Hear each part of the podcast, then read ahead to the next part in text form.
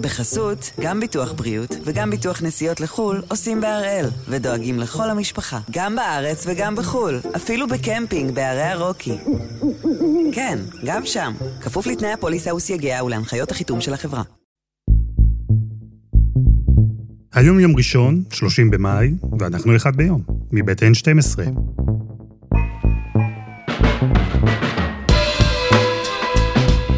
אני אלעד שמחיוף, ואנחנו כאן כדי להבין טוב יותר מה קורה סביבנו, סיפור אחד ביום, כל יום.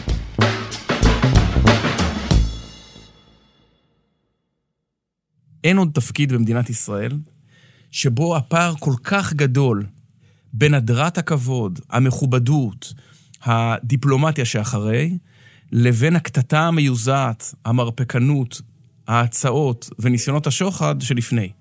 ברגע שעולה עשן לבן, פתאום האיש שנבחר הוא אה, כבוד הנשיא או כבוד הנשיאה, וכל התרגילים נשכחו, וכל הקומבינות אה, הלכו, וכל ההגעה אל אחרון חברי המרכז, או החבר לעבודה של הבעל, של חברת הכנסת, כל זה נעלם, ופתאום אומרים, אדוני הנשיא, ויש שלוש תקיעות חצוצרה שעושות פשוט אירייז, מחיקה לכל מה שהיה. זה, זה הקטע של הבחירות לנשיאות.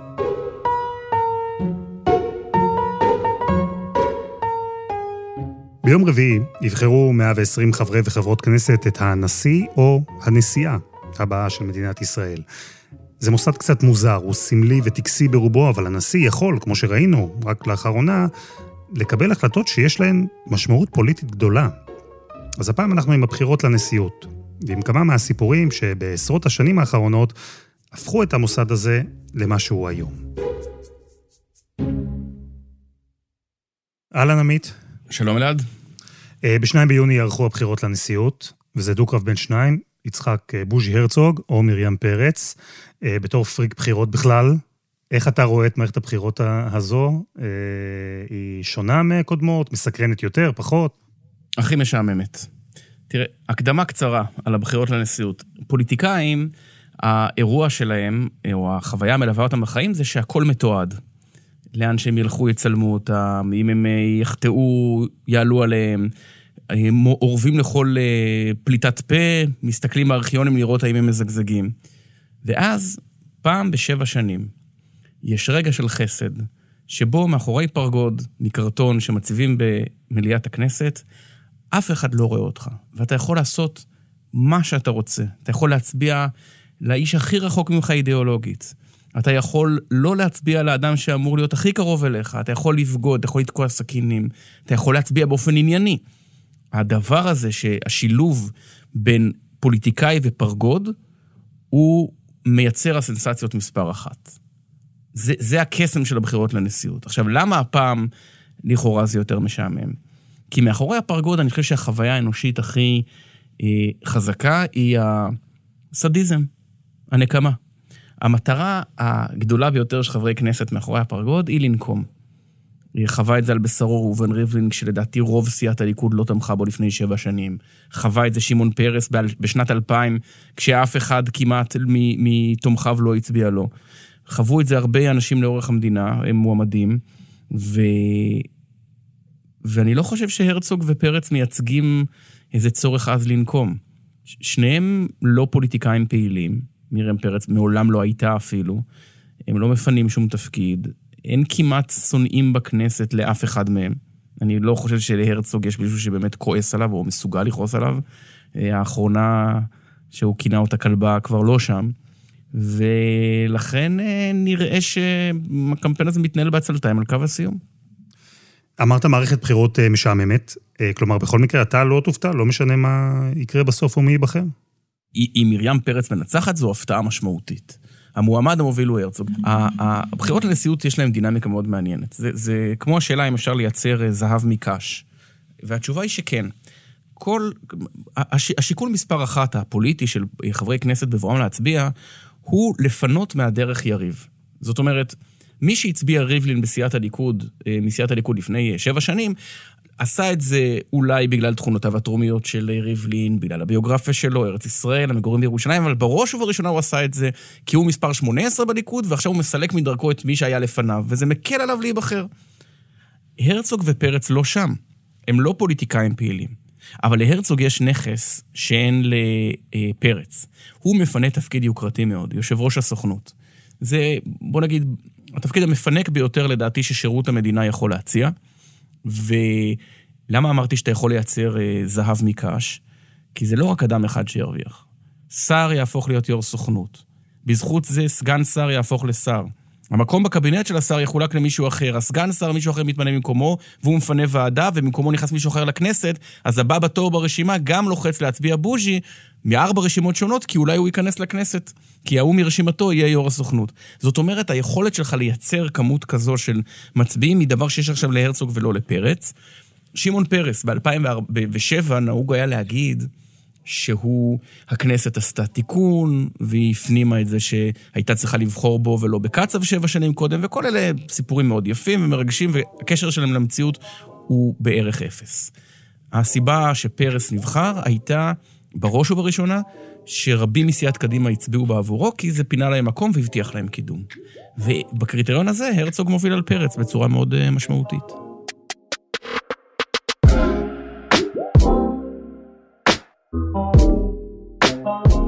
בואו נדבר רגע על המוסד הזה, מוסד הנשיאות, ונחזור למקורות שלו. למה בכלל מדינת ישראל הצעירה החליטה שלצד אה, ממשלה ולצד כנסת היא צריכה גם נשיא? בעצם הנשיא הוא המלך שלנו. שיטת הממשל הישראלית שבן גוריון מחליט אה, לטפח, האמת הוא לא בדיוק מחליט, הוא מאמץ אותה ככה בחוסר רצון, אבל לא היה, היו לו מספיק נושאים על הראש. היא שיטת בחירות שמבוססת על מה שנקרא מודל ווסטמינסטר. זה אה, שיטת בחירות אה, אה, פרלמנטרית, ששואבת כמובן מבית הנבחרים בווסטמינסטר, מקום שאתה מכיר היטב, ויש ראש ממשלה שהוא עומד בראש הרשות המבצעת, וצריך היה מין איזה מישהו טקסי. באנגליה זו מלכה, בישראל אני לא, לא היו אודישנים לתפקיד מאז בית דוד והורדוס, ולכן החליטו שהמוסד המדובר יהיה נשיא. ונוסד מן האירוע הזה שאומר שהנשיא הוא מעל לכל מחלוקת, הוא בראש המדינה, אבל כפי שהובהר עד מהרה לנשיא ויצמן אה, הראשון, לא, האירוע הזה לא טומן בחובו יותר מדי סמכויות. הוא יכול להעניק חנינות, הוא יכול אה, להטיל את אה, המנדט על הרכבת הממשלה. גם הרכבת הממשלה, שהיא היום אירוע נתפס כמגה דרמטי ופוליטי, לדעתי מזיק לבית הנשיא, אה, היא הייתה בזמנו משהו כמעט טכני. בעצם לנשיא הייתה את היכולת ל, ל, להעניק כמה חנינות וזהו. לא... זה, זה, זה גרם לוויצמן תסכולים מאוד מאוד גדולים. נדמה לי שהוא אמר בזמנו שהמקום היחיד שמותר לו אה, לדחוף את האף שלו לתוכו זו הממחטה שלו. כן. או, או בניסוח של אה, נתניהו, כשהוצע לו לרוץ לנשיאות, הוא אמר, אם כבר כלא, אז עדיף את המקור. אה, ומאז ימי הנשיא ויצמן הראשון, הסמכויות זהות עד היום? יש uh, הטלת מנדט להרכבת ממשלה, יש חנינות, זהו, או שיש עוד? יש לנשיא כמה פריבילגיות חשובות, אבל הן כורסמו עם השנים.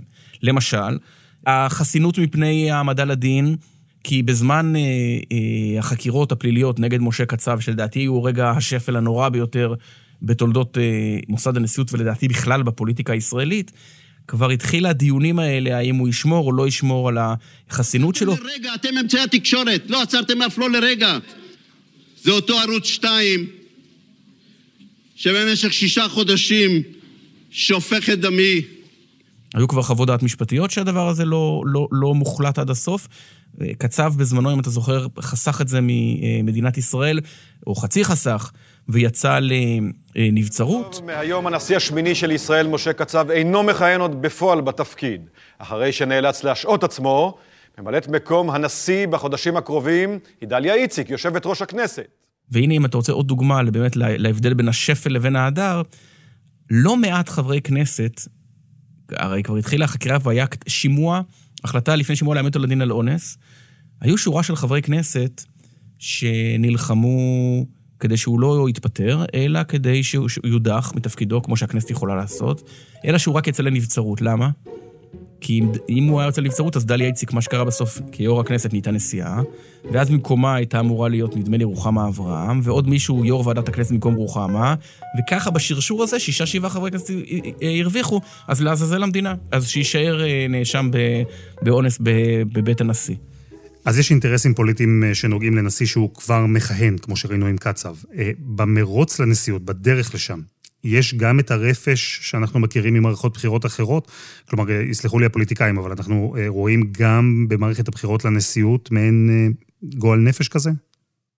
כן, הכל הגועל נפש גרם לזה שבעשרות השנים האחרונות נבחר הפוליטיקאי הטוב יותר. ולא נבחר המועמד הראוי ביותר. לפעמים זה, זה כמובן טעם, אבל זה לא חייב להיות.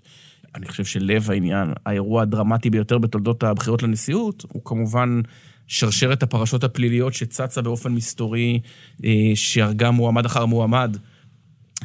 במרוץ ההזוי והמשוגע של שנת 2014. עכשיו אל הפרשה שהפציעה מאז ליל אמש אל עולמנו, המשטרה בודקת תלונה של אישה שעבדה במשרד המדע כאשר סילבן שלום היה השר בו לפני 15 שנים, ולפי דבריה ניצל אה, סילבן שלום את מרותו כדי לבצע בה מעשה מיני. פתאום, תוך חודש, גם עדויות על התנהגות לא ראויה כלפי נשים על סילבן שלום, וגם חקירת משטרה מגה דרמטית, 96 שעות לפני שהקלפיות נפתחות, שבעצם מחסלת את הנשיאות המובטחת כמעט של בנימין בן אליעזר. מהערב, פרשת פואד. ארבעה ימים בלבד לפני הבחירות לנשיאות, המועמד בן אליעזר נחקר היום באזהרה במשטרה. משה נוסבאום כתבנו לענייני משטרה חשד שהאיש קיבל מיליוני שקלים בניגוד לחוק. שעד היום, בוא נגיד את האמת, קשה לנו לדעת מי האיש שבא למשטרה ואמר, תדעו לכם שבכתובת הזאת והזאת בירושלים יש סניף בנק, ובסניף הבנק יש כספת, ובכספת יש דולרים, והדולרים האלה שייכים לפואד, אבל הוא מעולם לא הצהיר עליהם. אבל אנחנו יכולים להעריך די בביטחון שהוא היה קרוב לאחד המועמדים, שרצה לסלק אותו מהדרך. ו... ו... ו... וכל השיקולים הכי ירודים, הכי... הכי גזעניים, הכי קטנים, משמשים לתפקיד שבו, אתה יודע, המקסימום המצופה ממך הוא להיות... אה, הוא להיות אה, טפט על הקיר או שומר מסך בזמן אה, נאומי יום העצמאות. אז, אז, אז הפער בין המרוץ הלפעמים אפל, ממש אפל, לבין זה הוא, הוא בלתי נתפס. השאלה היא על מה בעצם המלחמה פה. הרי זה לא רק כדי לנאום ביום העצמאות. אה, ומעבר לכבוד ולנסיעות לחו"ל ומשכן הנשיא המפואר, שכל זה טוב לשבע שנים, זה בסדר, אבל השאלה היא אם אחרי זה, מבחינה פוליטית, לא השתרש כבר איזה נוהג שברוב המקרים בית הנשיא הוא בית קברות פוליטי? זה, האמת שזה לא השתרש. אה, ב, זה היה נוהג בהתחלה. אני חושב שמי ששבר אותו הוא הנשיא יצחק נבון. כפי שהתחייבתי, הנני מוסר לציבור את החלטתי אם יתקרב גמר הקדנציה שלי בנשיאות. אינני עומד לבקש את הכנסת לבחור בי נשיא לתקופת כהונה נוספת. שבעצם אה, אה, התניע אחרי קדנציה בת חמש שנים את אה, המרוץ שלו לראשות הממשלה. חוזר אני אל התנועה בלב שלם. קודם לראשות המערך, אחר כך לראשות הממשלה. הוא סיים בתור שר חינוך. Mm-hmm. הוא פתאום שר חינוך, פתאום אתה יודע, אתה יכול לתקוף אותו, עכשיו זה כבר לא מנומס, אבל אתה כן תוקף אותו. אה, כי הוא כבר לא נשיא, הוא הנשיא לשעבר, ועכשיו הוא פוליטיקאי. זאת הייתה פגיעה חמורה מאוד במוסד הנשיאות, והיא נגרמה דווקא על ידי אדם שהיה אחד הנשיאים הכי פופולריים שהיו כאן, אה, יצחק נבון. דא עקא, שמאז ועד היום, נשיאים, כולם, שקלו בשלב זה או אחר לחזור לפוליטיקה. משה קצב משוכנע עד עצם היום הזה, שלא בצדק אגב, שמי שתפר לו את התיק אה, על האונס היה בנימין נתניהו, בגלל הפחד שלו שמשה קצב יעזוב את הנשיאות להתמודד על ראשות הליכוד, הליכוד שלה זה 12 מנדטים מרוסק, ומשה קצב הוא איש ליכוד פופולרי. הוא, מה שסייע לו בחיבורים האלה זה שאודליה כרמון, א', היא הייתה הרל"שית של בנימין נתניהו באותו שלב. הלאה, שמעון פרס, בגיל 90, עוד כשאני מפנה אליו שאילתה, בבחירות 2013 עוד שוקל, הוא לא פוסל את האפשרות שהוא יתמודד על ראשות הממשלה מול בנימין נתניהו בראש מחנה המרכז-שמאל. אמ, ראובן ריבלין, שמעתי שאמר בשבועות האחרונים למי מאנשיו, אני כבר לא אחזור לפוליטיקה. זאת אומרת שעד עכשיו הוא, הוא כאילו, זה, זה כן עבר לו בראש, נכון? ואחד השיקולים שאנשים בימין אומרים לא להצביע הרצוג, אומרים, אה, הוא ישתמש בפופולריות, ירוץ לראשות הממשלה בעוד חמש שנים וינצח. אז, אז בעצם הפוליטיקה במוסד הנשיאות זה לא מוסד חד, חד, זה לא דרך חד-כיוונית. אה, פה צריך להגיד משהו על הפופולריות, אני חושב, כי אנחנו מתייחסים לזה היום כאילו זה דבר מובן מאליו, שתפקיד הנשיא הוא מקפצה לפופולריות, אה, אבל אחרי עידן קצב למשל, זה ממש לא היה ברור שהמוסד הזה יצליח להתאושש, ואז הגיע שמעון פרס, ולא רק שיקם את תדמית הנשיא ומוסד הנשיאות, אלא גם שיקם את התדמית שלו עצמו, שבמשך עשרות שנים, איך נאמר, הייתה בעייתית. נכון. פרס בעצם, אה, אה, מוסד הנשיאות היה מסע בין שבע שנים, אה, עתיר ממון, גם, גם, גם תקציב בית הנשיא מאוד גדל, וגם תקציב מרכז פרס לשלום, לשיקום התדמית של פרס, שהיה בשנות ה-80 הקורבן של התדמית שלו, של העמדות אתה יודע, העמדות היוניות שלו, וגם של אה, תשדירי uh, התעמולה של הליכוד, שבהם ספי ריבלין הציג אותו כזגזגן. שמעון פרס, האם אתה באמת רוצה שתושבי פתח תקווה יתחילו להכין את המקלטים? כן, ולא. וזאת תשובתך הסופית? כן, ולא. כן ולא, פוליטיקאי לא אמין, לוזר, כל הדברים האלה. מגיע שמעון פרס, בשנת 2000 כדי לשקם את המעמד שלו, ולדעתי זה אחד מחמשת הימים הכי דרמטיים בתולדות הכנסת. ההפתעה חלחלה לאיתה. דליה איציק נראתה מודאגת, פואד חיוור, איציק מנסה לברר את השמועות עם יושב ראש הכנסת, הנשיא המיועד עדיין מהסס. לא יודע, אין לי מושג. בעד חבר הכנסת השר שמעון פרס 57, בעד חבר הכנסת משה קצב 60. גם ראש הממשלה אהוד ברק קצת פחות מחייך, קצת פחות זחוח. מחוץ לאולם המליאה הופך התהליך הממלכתי, הנקי, לפוליטיקה של ממש. רק נראה במשך רוב שעות היום האלה נבוך, מנסה להסביר את ההפסד, לא כל כך מצליח. אני באמת הופתעתי מהתוצאה, זה גם מה שאמרתי למשה קצב, הנשיא הנבחר, כשפגשנו אותו, ואין לי מושג. אני לא פרשן שיודע להסביר. בעצם למה ההפתעה כשמדובר באיש שמעולם לא ידע לנצח? האם ש"ס הצביעו פה אחד נגדי ומנסה לברר עם בן עזרי ולא מקבל תשובה? לרגע נראה שהאיש הזה שהפסיד כל כך הרבה, מתייחס הפעם להפסד כאחד יותר מדי. ההפסד משום מקום למשה קצב. זה פשוט היה לא יתואר. לא יתואר. אנשים שהלכו שם אמרו שראו את פרס חיוור כסיד, חיוור כמת. ברגע זה הדבר היחיד שיש לי להגיד, זה לברך את משה קצב על היבחרותו להיות נשיא המדינה. אני מאחל לו הצלחה וכל טוב. וכשהוא מגיע ב-2007, אה, לסיבוב השני והמוצלח יותר שלו, ומצליח להיות בבית הנשיא, אז כמובן זאת נשיאות מסוג אחר, אה, מסוג אחר לגמרי שסייעה לו בשיקום. אני מתחייב לשמור אמונים למדינת ישראל ולחוקיה, ולמלא באמונה את תפקידי. האהבה שפרס קיבל בכל מקום לא הייתה רק פיצוי על כל השנים שבהן לא הבינו אותו וקצת לעגו לו. נדמה שרק בבית הנשיא הבנו ששמעון פרס הוא הדמות שמייצגת את כל מה שאנחנו רוצים לראות בישראל. איש חזון אמיתי, יצירתי, שאוהב את המדינה, וחושב כל הזמן קדימה, על העתיד.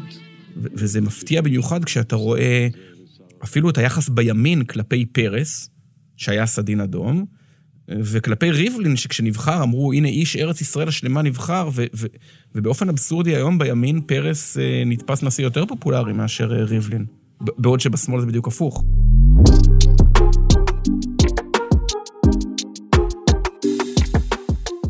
אז בבית הנשיא באופן אה, מסורתי, אמרנו, יושב פוליטיקאי.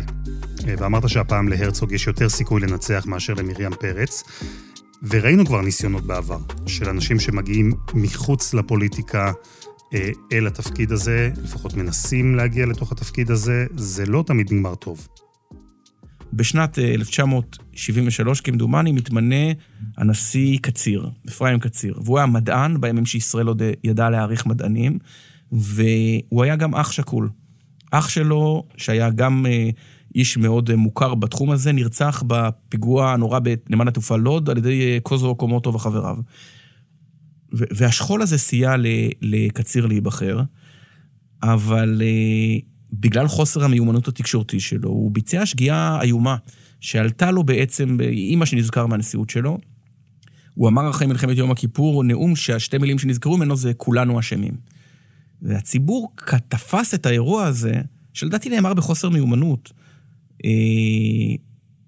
כניסיון להפיל את האשמה מהמפלגה שהביאה לבחירתו, זאת של גולדה ודיין, אל, אל כלל הציבור. ו- והיה כעס ציבורי מאוד גדול. אולי, אולי בפעם הראשונה בתולדות המדינה, באמת הציבור כעס על הנשיא שלו. בעבר, את הפוליטיקאי, המועמדים המורמים מחוץ, מהאקדמיה וכולי, הביאו אה, ראש הממשלה, כן? בן גוריון הביא את המדען הכימאי ויצמן, גולדה הביאה את המדען קציר. כשנתניהו שוקל, הוא אה, מחפש כל אפשרות בין הירדן לים לחסום את מועמדותו של ריבלין, הוא אומר, רגע, למה בין הירדן לים? והוא מציע לאלי ויזל, הסופר, חתן פרס נובל, ניצול שואה, אה, להיות נשיא המדינה. והאירוע הזה, אם אתה שואל על סיפורים הזויים בבית הנשיא, הוא מתברר, 40 אה, דקות לפני חצות מתקשר ראש הממשלה אל אה, שר הפנים, אחד גדעון סער, ושואל האם, כמה זמן לוקח להנפיק אה, תעודת זהות ישראלית לאלי ויזל, כי הטעם הפשוט הוא שכתוב בחוק שרק אזרח ישראל יכול להיות נשיא, מין דרישה כזאת קצת מקוממת אולי ולא הוגנת, אבל... אה, והסתבר שזה לא, לא, לא אפשרי, כי באתי ממשרד הפנים הלכה לישון. אז אה, אלי ויזל, אה, בוא נגיד, לא נהיה נשיא המדינה אה, בגלל זה. והיה עוד כימאי אחד שרצה להיות אה, אה, אה, נשיא, זה פרופסור שכטמן, אבל הוא הציע את עצמו, חתן פרס נובל. כל פגישה של שכטמן עם חברי כנסת הורידה לו קולות. כי, כי את, את, חברי כנסת, תראה, את, מה הציפייה של ח"כ כשהוא בוחר נשיא? שיהיה לו על החיוג המהיר את נשיא המדינה, כתוב נשיא המדינה, ומעת לעת הוא יצלצל אליו או הוא יצלצל אליו. זה בסוף הדבר שאתה רוצה. ושכטמן נתן להם את הרושם שהוא, אה, מה שמצופה מהם מבחינה מוסרית זה להצביע לו, ואם לא, אז הם חוטאים. ואני זוכר את הרגע הזה, הכמעט קסום, שבגללו הפוליטיקה היא מה שהיא. בעד המועמד ראובן רובי ריבלין, 44. בעד המועמד מאיר שטרית, 31. בעד המועמד דן שכמן, 1. שעומד פרופסור שכטמן אחרי הסיבוב הראשון, אה, אחרי שהוא גרף כל אחד של אה, חברת הכנסת רות קלדרון, שזה כל אחד יותר משאני חשבתי שהוא יקבל, אבל 60 פחות משהוא חשב שהוא יקבל, ובעצם נוזף בחברי הכנסת שלא התעלו לגודל השעה ובחרו במועמד המתאים, שזה הוא. איך אתה מרגיש אחרי התוצאות האלה? חבר כנסת או חברת כנסת אחת שהצביעה לך? אני, אני מרגיש אה, נפלא. התוצאות האלה מראות שהכנסת מנותקת מהציבור בצורה שלא דמיינתי לעצמי. כי אתה חושב שהציבור, אה, מהסקרים שראית, אה, היית במקום די גבוה, צריך לומר, אחרי רובי ריבלין. הייתי במקום שני, כן. אז מה, דן שכטמן, היו אנשים שאמרו לך אני אצביע לך ואחר כך הלכו והצביעו למישהו אחר? לא, אני לא ביקשתי הבטחה מאף אחד, ו... אבל אה, זה שיש תנועות כאלה זה לא. בוא, בוא נתעלם מה, מה, מה, מהרכילות. נתייחס לעובדות. העובדות הן שזכיתי בכל אחד, ואני מאוד מרוצה מהתוצאה הזאת, כי זה ממש מראה איך שהכנסת לא מייצגת את הציבור. באותו רגע היה אירוע לא פחות מדהים במרוץ הנשיאות, שבו נגמר הסיבוב הראשון. ראובן ריבלין היה אמור לגרוף רוב גדול, והוא אכן הוביל, אבל רק ב-13 קולות, על פני מאיר שטרית. וקרו שני דברים. המועמד המוביל, ריבלין, שאגב, מרוב התרגשות שם פעמיים בפתק את עצמו, ולכן הפתק היה פסול, אמ, הוא אה, בעצם מסתגר בחדר שלו עצוב ומדוכדך, ובטוח שהוא הפסיד. ושטרית הלך לאולפנים בין הסיבוב הראשון השני לחגוג את ניצחונו, למרות שהוא עוד לא ניצח. אני, אני לא יכול להבחין באמת בכמויות, לכן אני לא רוצה סתם להתיימר. אני מקווה שקיבלתי הרבה קולות של חברי כנסת שעברו אליי, ואם זה נכון, אז אני אעלה בסיבוב שני. למיניהם? אף אחד לא עשה עבודה חוץ מגדעון סער, שהיה ראש המטה של ריבלין, שעבר והביא את הקולות של החרדים. זאת אומרת, בעוד שטרית חוגג שם, ומתראיין, ואשתו מגיעה במשקפי שמש ענקיים לכנסת, אה, הגברת הראשונה הבאה לשעבר, כמו שהסתבר, אז, אז חפרו לו מנהרות מתחת לרגליים. עכשיו, איך חפרו לו את המנהרות? הוא מתראיין בקומה 2, מסתבך בשאלות על דמי השתיקה שהוא שילם לעוזרת שלו. מאיר, תשמע, אתה חייב לתת תשובה. בבחירות הללו הועלתה פרשת העוזרת. לא נתת תשובה ישירה ושקופה. אני לא רוצה להתעסק עם רכילות, ברשותך עכשיו. לא, תשובה, לא? מאחוריו העוזר שלו, אה, ניר חפץ, הדובר שלו, מסמן להפסיק בהיסטריה את הריאיון, ולמטה, גדעון סער אומר לחרדים, אל תצביעו לשטרית ומראה להם בגוגל את כל ההתבטאויות האנטי-דתיות של, של המועמד שלהם. ואז המ- המפלגה הספרדית, ש"ס, מצביעה ברובה למועמד האשכנזי בגלל הסיפור הזה. אם שטרית לא היה חוגג, אולי הוא היה היום אה, מסיים שבע שנות כהונה במשכן נשיאי ישראל. אה, ועוד מילה על הבחירות של 2014, כי היה שם ניסיון, כדי למנוע מריבלין לקבל את התפקיד, גם לבטל את מוסד הנשיאות. זה עלה, אה, וזה לא צלח. השאלה אם זה יכול ללמד אותנו משהו על זה שלמרות שמדובר במוסד שהוא טקסי וסמלי ויש עליו ביקורת, עדיין יש לו חשיבות גם בתרבות הפוליטית, אבל גם בתרבות הישראלית. תראה, קודם כל יש אה, אה, אה, ביטוי שאומרים בלימודי מדע המדינה, Bureaus never die. סוכנויות מש, ממשלתיות לעולם אינן מתות. הן תמיד שורדות איכשהו, אתה לא יכול לסגור אותן, וכנראה זה נכון גם לגבי בית הנשיא. אני, אני לא מרגיש שיש בציבור איזו כמיהה עזה מדי לקיומו של, של מוסד הנשיאות. מכל הסיבות שתיארתי, שאולי חלחלו, שאנשים רואים בזה לא מישהו מורם מעם, אלא באמת מישהו שהתקדש בבחירתם של 61 חברי כנסת עם אינטרסים. אבל אה, זה לא הצליח בזמנו מהטעם הפשוט שכרגיל במקומותינו זה נמדד בכן ביבי, לא ביבי. אף אחד לא חשב שנתניהו באמת נפשו יוצאת לחסוך כסף לציבור. הבינו שהוא רוצה לחסום את הדרך של יריב פוליטי באמצעות אה, ביטול הבחירות. אבל כמו, כמו הרבה נושאים בחיים שלנו, ביום שאחרי נתניהו, יהיה מקום לדיון רציני האם צריך את, אה, את מוסד הנשיאות. אני חושב שזה מתקשר לעוד דבר אחד, והוא השאלה, איזה סוג של נשיא אנחנו רוצים? בעצם נשיא זה, זה תפקיד שהוא לא כל כך מוגדר. הרי, הרי אתה לא עוסק 24 שעות ביממה בלתת חנינות ולהעניק מנדטים. אמ, ולכן השאלה היא, בעצם מה אתה יוצק לבית הנשיא? אז, אז למשל, אה, חיים ויצמן היה מדינאי, ויצחק נבון היה מאוד אה, אהוב ושורשי, ועזר ויצמן היה נשיא מסוג אחר לגמרי. הוא היה חברמן, וקצב היה נשיא שלדעתי עד, עד התפוצצות הפרשה לא, לא, לא עורר שום רגש לכאן ולכאן. ו, ופרס וריבלין, אני חושב, מציגים שני מודלים שונים לחלוטין. פרס הוא היה המודל של הנשיא הנערץ, וריבלין רצה להיות הנשיא הנאהב. אבל מהר מאוד, אתה יודע, חברמן הירושלמי, אבל מהר מאוד הוא אה, ליהק את עצמו, בגלל האירועים או לא אירועים, לתפקיד של האיש ש...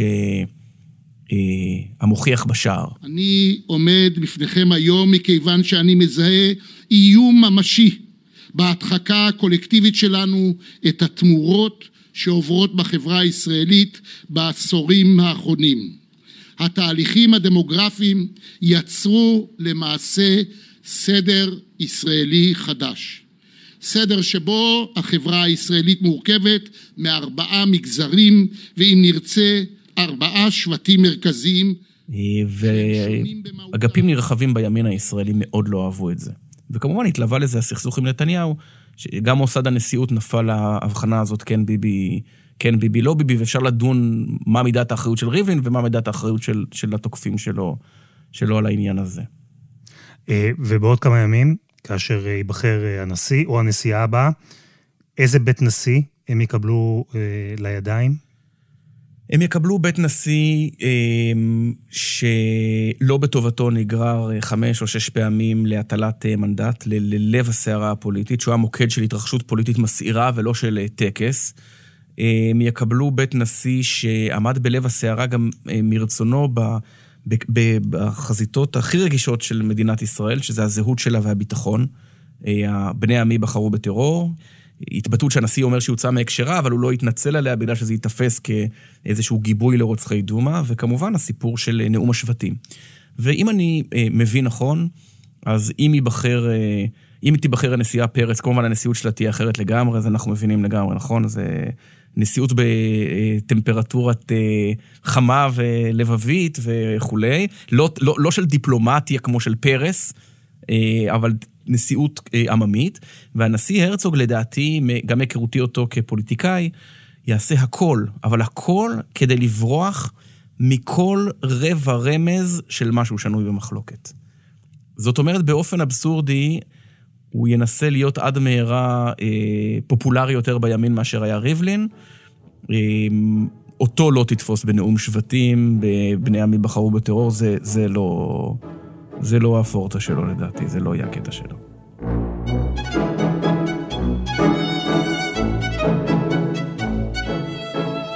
אמרת שיהיה משעמם, אבל היה לי מאוד מעניין. עמית סגל, תודה.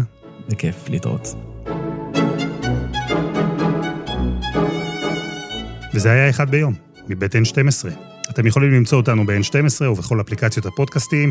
אם גם אתם מאוד מתרגשים מהבחירות לנשיאות, אז בואו לקבוצת הפייסבוק שלנו. תמשיכו יחד איתנו את השיחה. מי לדעתכם ראוי יותר לתפקיד? הרצוג או פרץ? אנחנו שם אחד ביום, הפודקאסט היומי, חפשו בפייסבוק ונמשיך לשוחח. העורך שלנו הוא רום אטיק, בצוות עדי חצרוני ודני נודלמן, על הסאונד יאיר בשן ואני אלעד שמחיוף, ואנחנו נהיה כאן גם מחר.